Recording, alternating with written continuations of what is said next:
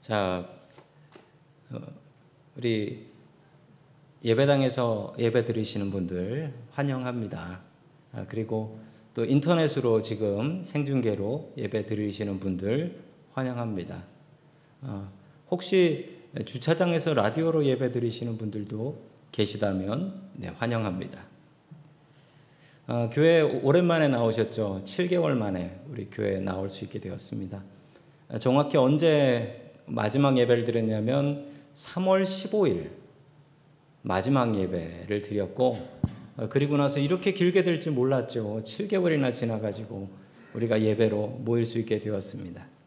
아, 참 감사한 예배인 것 같습니다. 자, 교회 와 보니까 교회가 많이 바뀌었다 생각되는 분들 계시지요? 예, 교회가 많이 바뀌었습니다. 예, 예배 드리지 못하는 동안 저희 공사를 좀 해서 성전을 좀 더 아름답게 잘 꾸며 놓았습니다. 좋은 날이 빨리 와서 우리 성도님들 다 같이 모여서 기쁘게 안전하게 예배 드릴 수 있는 그날이 왔으면 좋겠습니다. 제 인생에서 기억나는 예배들이 몇 개가 있습니다. 손꼽아 보자면 제가 군대에 있을 때 군대에서 훈련소에서 3주 동안 예배를 못 드리게 하더라고요. 그러고 나서 4주째 예배를 드리는데 그때 예배가 참 기억이 나요. 산을 하나 넘어서 예배당에 가는데 그 산을 넘어서 예배당이 보이는 순간부터 눈에서 눈물이 가득했었어요. 그 예배가 기억이 납니다. 또 기억이 나는 예배는 제가 신학교에 처음 입학했을 때, 회사를 그만두고 신학교에 갔을 때, 그 신학교에서 수많은 신학생들이 모여서 하나님을 찬양했던 그 예배를 잊을 수가 없습니다. 또 제가 은혜 장로교회 담임 목사로 위임을 받던 그 예배, 아, 정신 없었지만 많은 분들이 축하하고 축복해 주기 위해서 모였던 그 예배도 잊을 수가 없는 예배였습니다. 오늘 이 예배도 저에게는 잊을 수 없는 예배가 될 것 같습니다. 이 자리에 나와서 예배 드리고 있는 성도 여러분, 그리고 인터넷으로 예배 드리고 있는 성도 여러분. 여러분들에게 예배는 어떤 의미를 가지고 있습니까? 예배 왜 드리시나요? 우리는 왜 하나님께 예배 드려야 할까요? 예배에 기쁨이 있습니까? 오늘 이 예배를 통해서 예배의 기쁨을 회복해야 됩니다.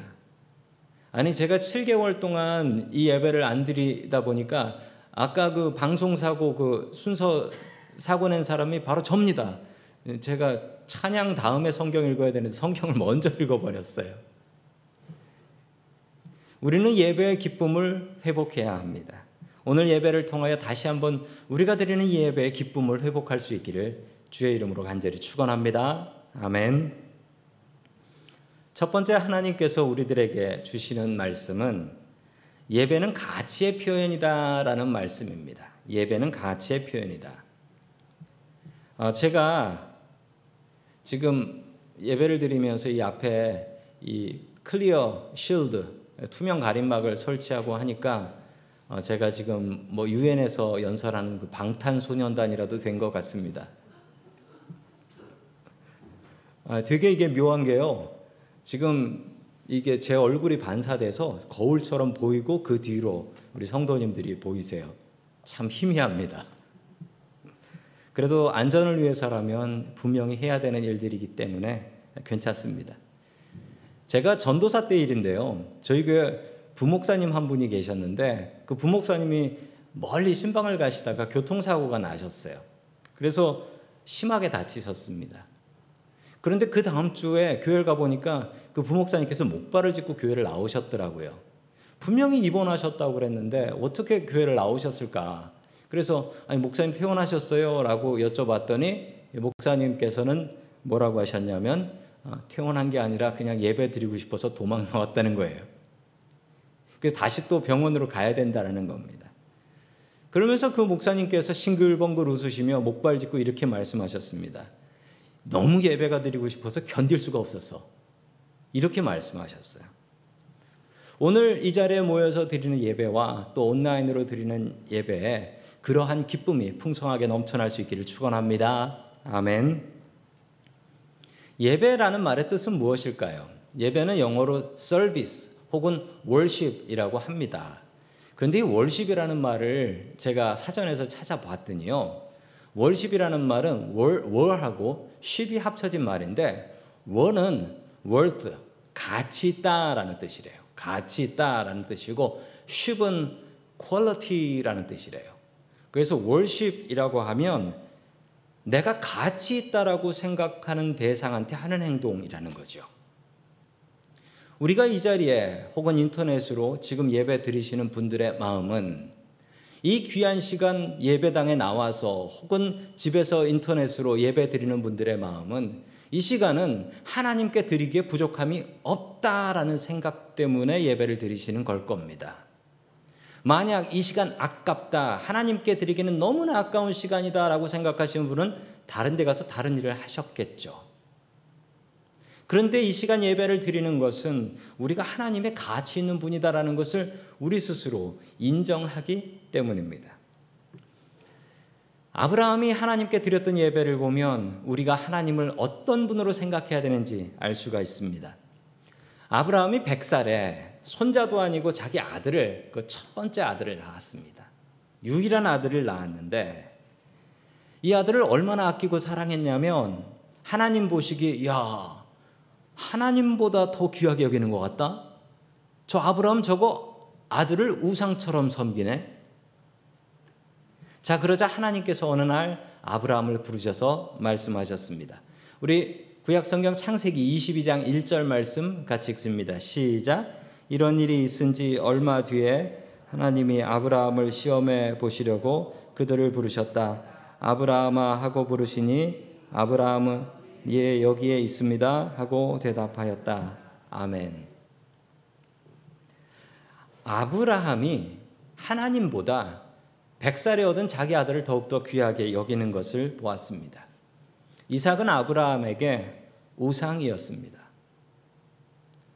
사실 말씀드리자면 자식은 우리의 가장 쉬운 우상이 됩니다. 그렇지 않습니까? 자식은 귀하고 자신을 키우, 자식은 키우는 재미가 있고 성도 여러분 부모가 자식을 우상처럼 여기게 되면 부모 인생 망하고 자식 인생 망하는 거로 생각하십시오. 절대 그러시면 안 됩니다. 참 많은 분들이 그런 후회를 하세요. 절대로 자식 우상 만들지 마십시오. 하나님께서는 아브라함을 시험하셨습니다. 딱 대놓고 말씀하셨습니다. 내가 더 중요하냐? 네 아들이 더 중요하냐? 내가 더 중요하면 네 아들 나한테 갖다 바쳐라. 무엇으로? 예배로 갖다 바쳐라. 제사 때 바치라는 거예요. 예배 때 네가 하나님을 네 자식보다 더 귀하게 여긴다는 것을 한번 증명해 봐라. 라고 말씀하셨습니다. 성도 여러분, 우리에게 예배는 무엇인가요? 세상 어떤 것보다도 하나님이 더 귀하시다라는 고백 아니겠습니까? 어느 날 아내가 남편에게 이렇게 남편을 시험하며 물었습니다. 당신은 나를 얼마나 사랑해? 당신에게 나는 어떤 존재야? 라고 물어보았습니다. 나는 당신에게 어떤 가치를 갖고 있는 사람이야? 나 밥해주는 사람이야? 라고 물어봤습니다. 그러자 남편이 이렇게 얘기를 했지요. 당신은 나에게 로또 복권 같은 여자야. 내 인생의 로또 같은 여자야. 라고 얘기했습니다. 그러자 아내가 너무 크게 감동했어요. 야, 내가 그렇게 귀한 사람이야? 라고 물어봤더니 남편이 다시 얘기하는 거예요. 남편이 이렇게 얘기했습니다. 정말 당신은 로또 같아. 정말 맞춰보려고 해도 아무리 맞추려고 해도 못 맞추겠어. 남편을 시험하려다가 본인이 시험당한 케이스이니 이런 것은 가정에서 하지 마시기 바랍니다. 우리는 지금 귀한 시간을 내서 주님 앞에 예배를 드리고 있습니다. 우리가 하나님께 예배를 드리는 이유는 무엇인가요? 그것은 우리가 이 시간, 이 장소, 이것을 드리기에 부족함이 없다. 하나님은 세상 어떤 것보다도 귀하신 분이다라는 것을 우리는 예배를 통해서 고백하는 것 아니겠습니까? 예배를 통하여 하나님이 얼마나 소중하신 분이신 것을 성도 여러분들 예배를 통하여 고백하며 살 수 있기를 주의 이름으로 간절히 축원합니다. 아멘. 두 번째 하나님께서 우리들에게 주시는 말씀은 우리는 예배를 위해서 태어났다라는 말씀입니다. 우리는 예배를 위해서 태어났습니다. 성도 여러분, 인생의 목적이 무엇입니까? 인생의 목표 무엇입니까? 아, 원밀리언 모으는 것, 은퇴 잘 하는 것, 자식 제대로 키우는 것, 여러 가지 인생의 목적들을 이야기하실 수 있습니다. 그러나 성경이 이야기하는 목적은 딱 하나예요. 성경이 말하는 인생의 목적은 무엇일까요? 그것은 구약 성경 이사야 43장 21절에 나옵니다. 우리 같이 봅니다. 시작. 이 백성은 나를 위하고 내가 지은 백성이다.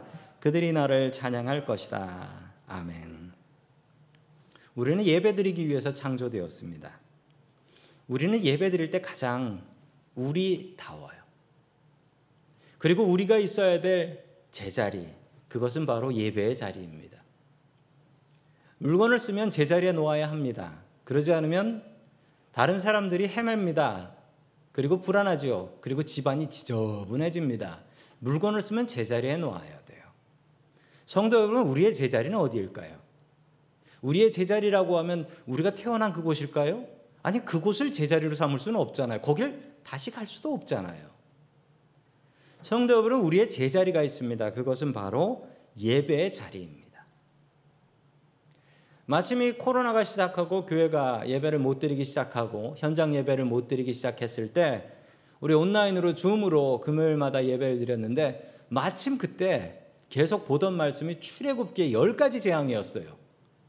그 열 가지 재앙 하나 하나 보면서 야 하나님께서 베푸시는 재앙이 이 땅에 임했구나 라는 마음으로 우리가 하나님의 말씀을 봤습니다.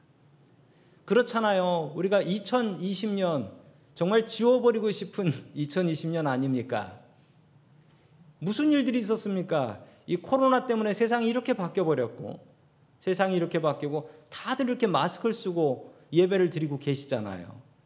좋은 점도 있습니다. 교회 올 때 화장 열심히 해봐야 볼 사람도 없어.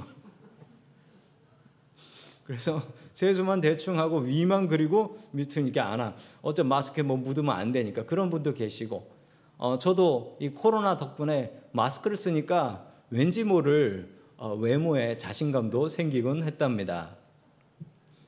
코로나가 생겼지요. 또 엄청나게 더운 무더위가 있었지요. 게다가 산불까지 나서 더운데 창문도 못 열었잖아요. 지금 얼마나 하늘이 감사한지 모르겠습니다. 지금 성전에서 예배 드리시는 분들은 이 본당 창문을 다 열어놔서 하늘이 얼마나 맑은지 예, 졸릴 때는 밖에 한번 보면 잠 다 깹니다. 그렇게 괴로운 세상, 우리 출애굽기에 나오는 열 가지 재앙 속에서도 하나님을 의지한 백성들은 살았습니다. 성도 여러분, 우리가 이 고난 속에서도 하나님을 의지하면 살 수 있음을 믿으시기 바랍니다. 아멘. 그런데 이 출애굽기를 보면서요, 출애굽기 계속해서 반복되는 말이 있어요. 똑같은 말이 계속 나와요.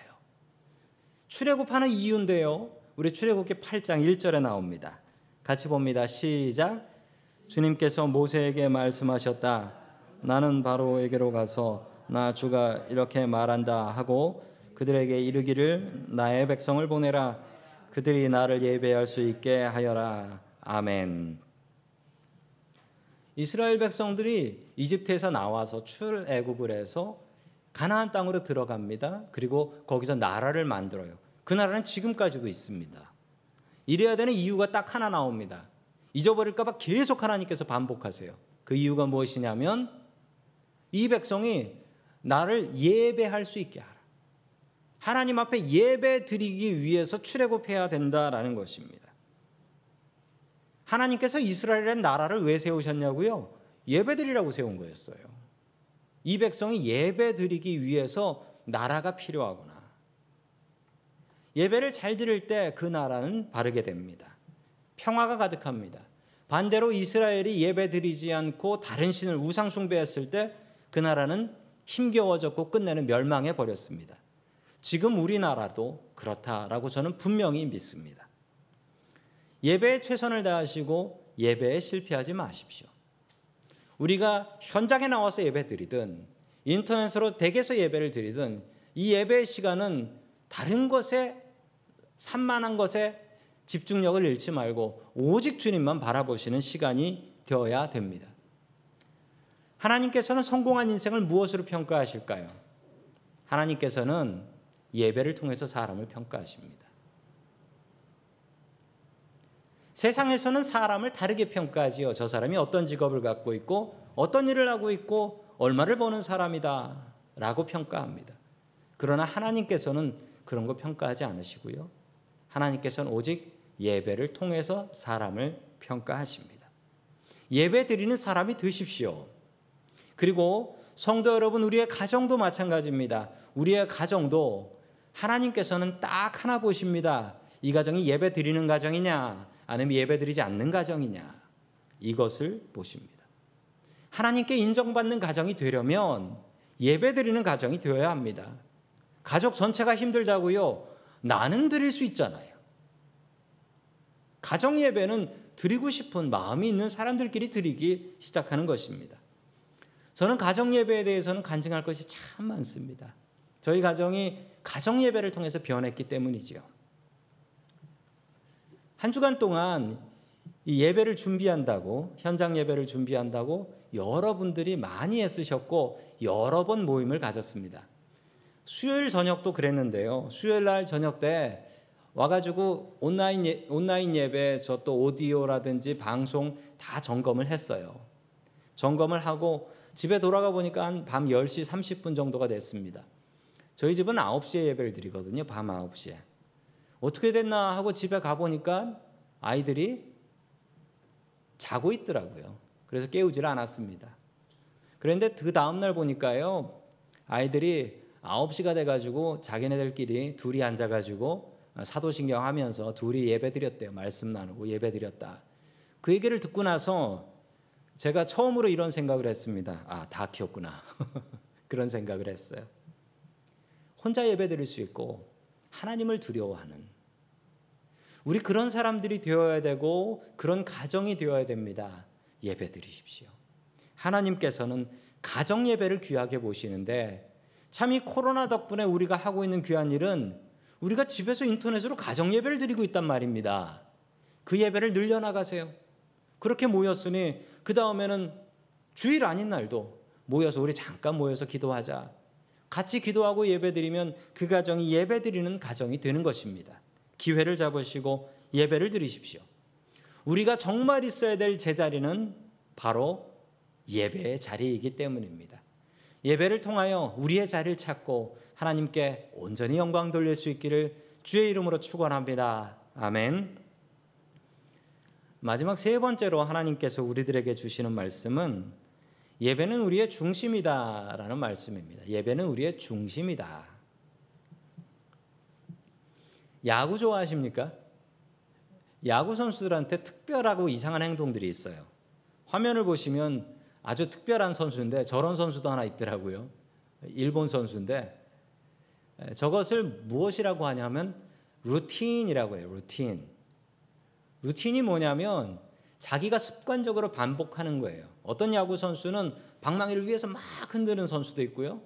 어떤 선수들은 방망이를 가지고 자기 발끝을 톡, 톡 쳐요. 발끝을 톡, 톡 치는 그런 사람도 있습니다. 이걸 야구 선수들의 루틴이라고 해요. 이런 일을 왜 할까요? 아니, 산만하잖아요. 좀 막 휘두르고 뭐 이러지 말고 그냥 똑바로 보고 공이나 칠 것이지 왜 야구 방망이를 막 이상하게 흔들고 그럴까요? 그런데 야구 잘하는 선수들은 더 이상한 루틴들이 있어요. 이걸 왜 그러냐라고 하면 스포츠 심리학자들이 이렇게 얘기합니다. 자기 몸이 익힌 몸의 감정을 끌어올리는 거래요. 몸이 알고 있는 감정을 끌어올리는 것입니다. 야구가 잘 안 되고 슬럼프에 빠지고 딴 생각이 들고 마음이 흔들릴 때 야구 선수들은 이 자신의 루틴을 하면서 내 몸이 알고 있는 야구를 다시 끌어올린다라는 거예요. 성도 여러분, 우리의 예배는 우리의 루틴이 되어야 합니다. 우리의 중심이 되어야 돼요.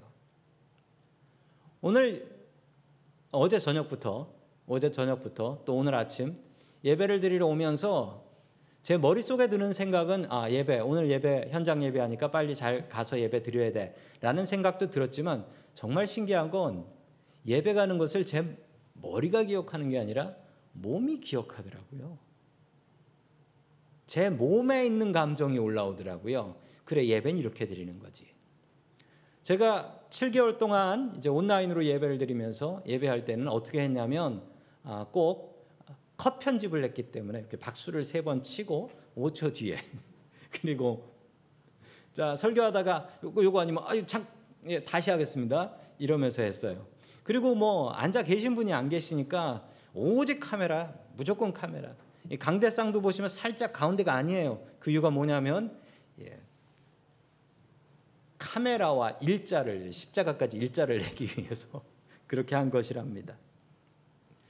예배 오니까 너무 좋은 게 제 삶의 루틴이 다시 살아나는 느낌이에요.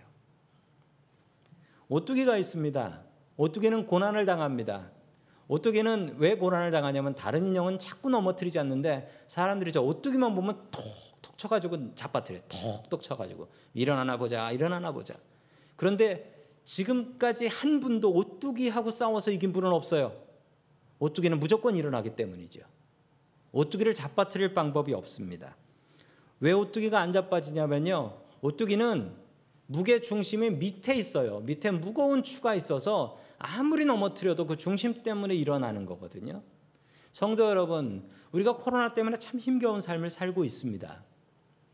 이 힘겨운 삶에서 우리가 오뚜기처럼 일어날 수 있는 방법은 우리의 중심을 예배에 두고 살아가는 것입니다. 힘들수록 예배를 사모하십시오. 괴로울수록 더 예배를 기대하십시오. 그래야 우리의 영혼이 바로 살 수 있고 아무리 넘어져도 일어날 수 있어요. 요즘 사업장의 일들 때문에 너무 안 되는 사업과 불안한 직장 때문에 괴롭지요. 그럴수록 더욱더 예배 드려야 합니다. 직장의 실직 위험 때문에 힘겨워하는 분들도 계시지요. 또한 가정이 전쟁터 같아져서 너무도 힘겨워하시는 분들도 계십니다. 이렇게 힘들 때마다 우리가 해야 되는 일은 예배 드리는 일에 더 힘써야 돼요. 그런데 참 안타까운 것은 뭐 제가 못해서 그런 거겠지만 우리 온라인 예배 조회수를 보면 차츰 차츰 줄고 있더라고요. 차츰 차츰 줄고 있더라고요. 왜 그런가 얘기를 했던 물어봤더니만 힘들어서 더 예배 드리고 싶지가 않아요. 그러는 거예요. 아니 힘들면 더 예배 드려야지 왜 힘들다고 예배 드리기를 포기하는 거예요? 예배는 우리 삶의 중심이고 예배는 우리 삶의 루틴이 되어야 합니다. 야구 선수들이 슬럼프 빠지고 힘들면 야구방망 이상하게 흔들면서 자신의 몸의 감정을 끌어올리듯이 우리도 힘겨운 상황을 만나게 되면 예배를 통하여 우리의 슬럼프를 이겨 나아가야 한다는 것입니다. 어느 곳에서 예배를 드리시든 괜찮습니다. 성전에 나오셔도 괜찮고 댁에서 온라인으로 예배를 드리셔도 괜찮습니다.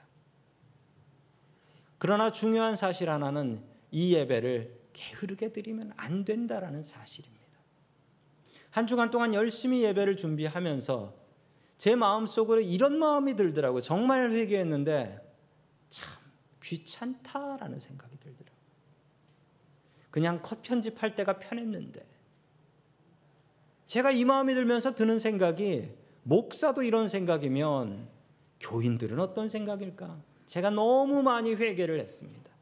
성도 여러분, 여러분들이 드리는 예배의 자리에서 게으르지 말고 주님 앞에 온전히 정성을 다해서 예배 드리십시오. 그리고 언젠가 우리에게 좋은 날이 오면 우리 다 함께 모여서 기쁘게 예배를 드릴 수 있기를 소망합니다.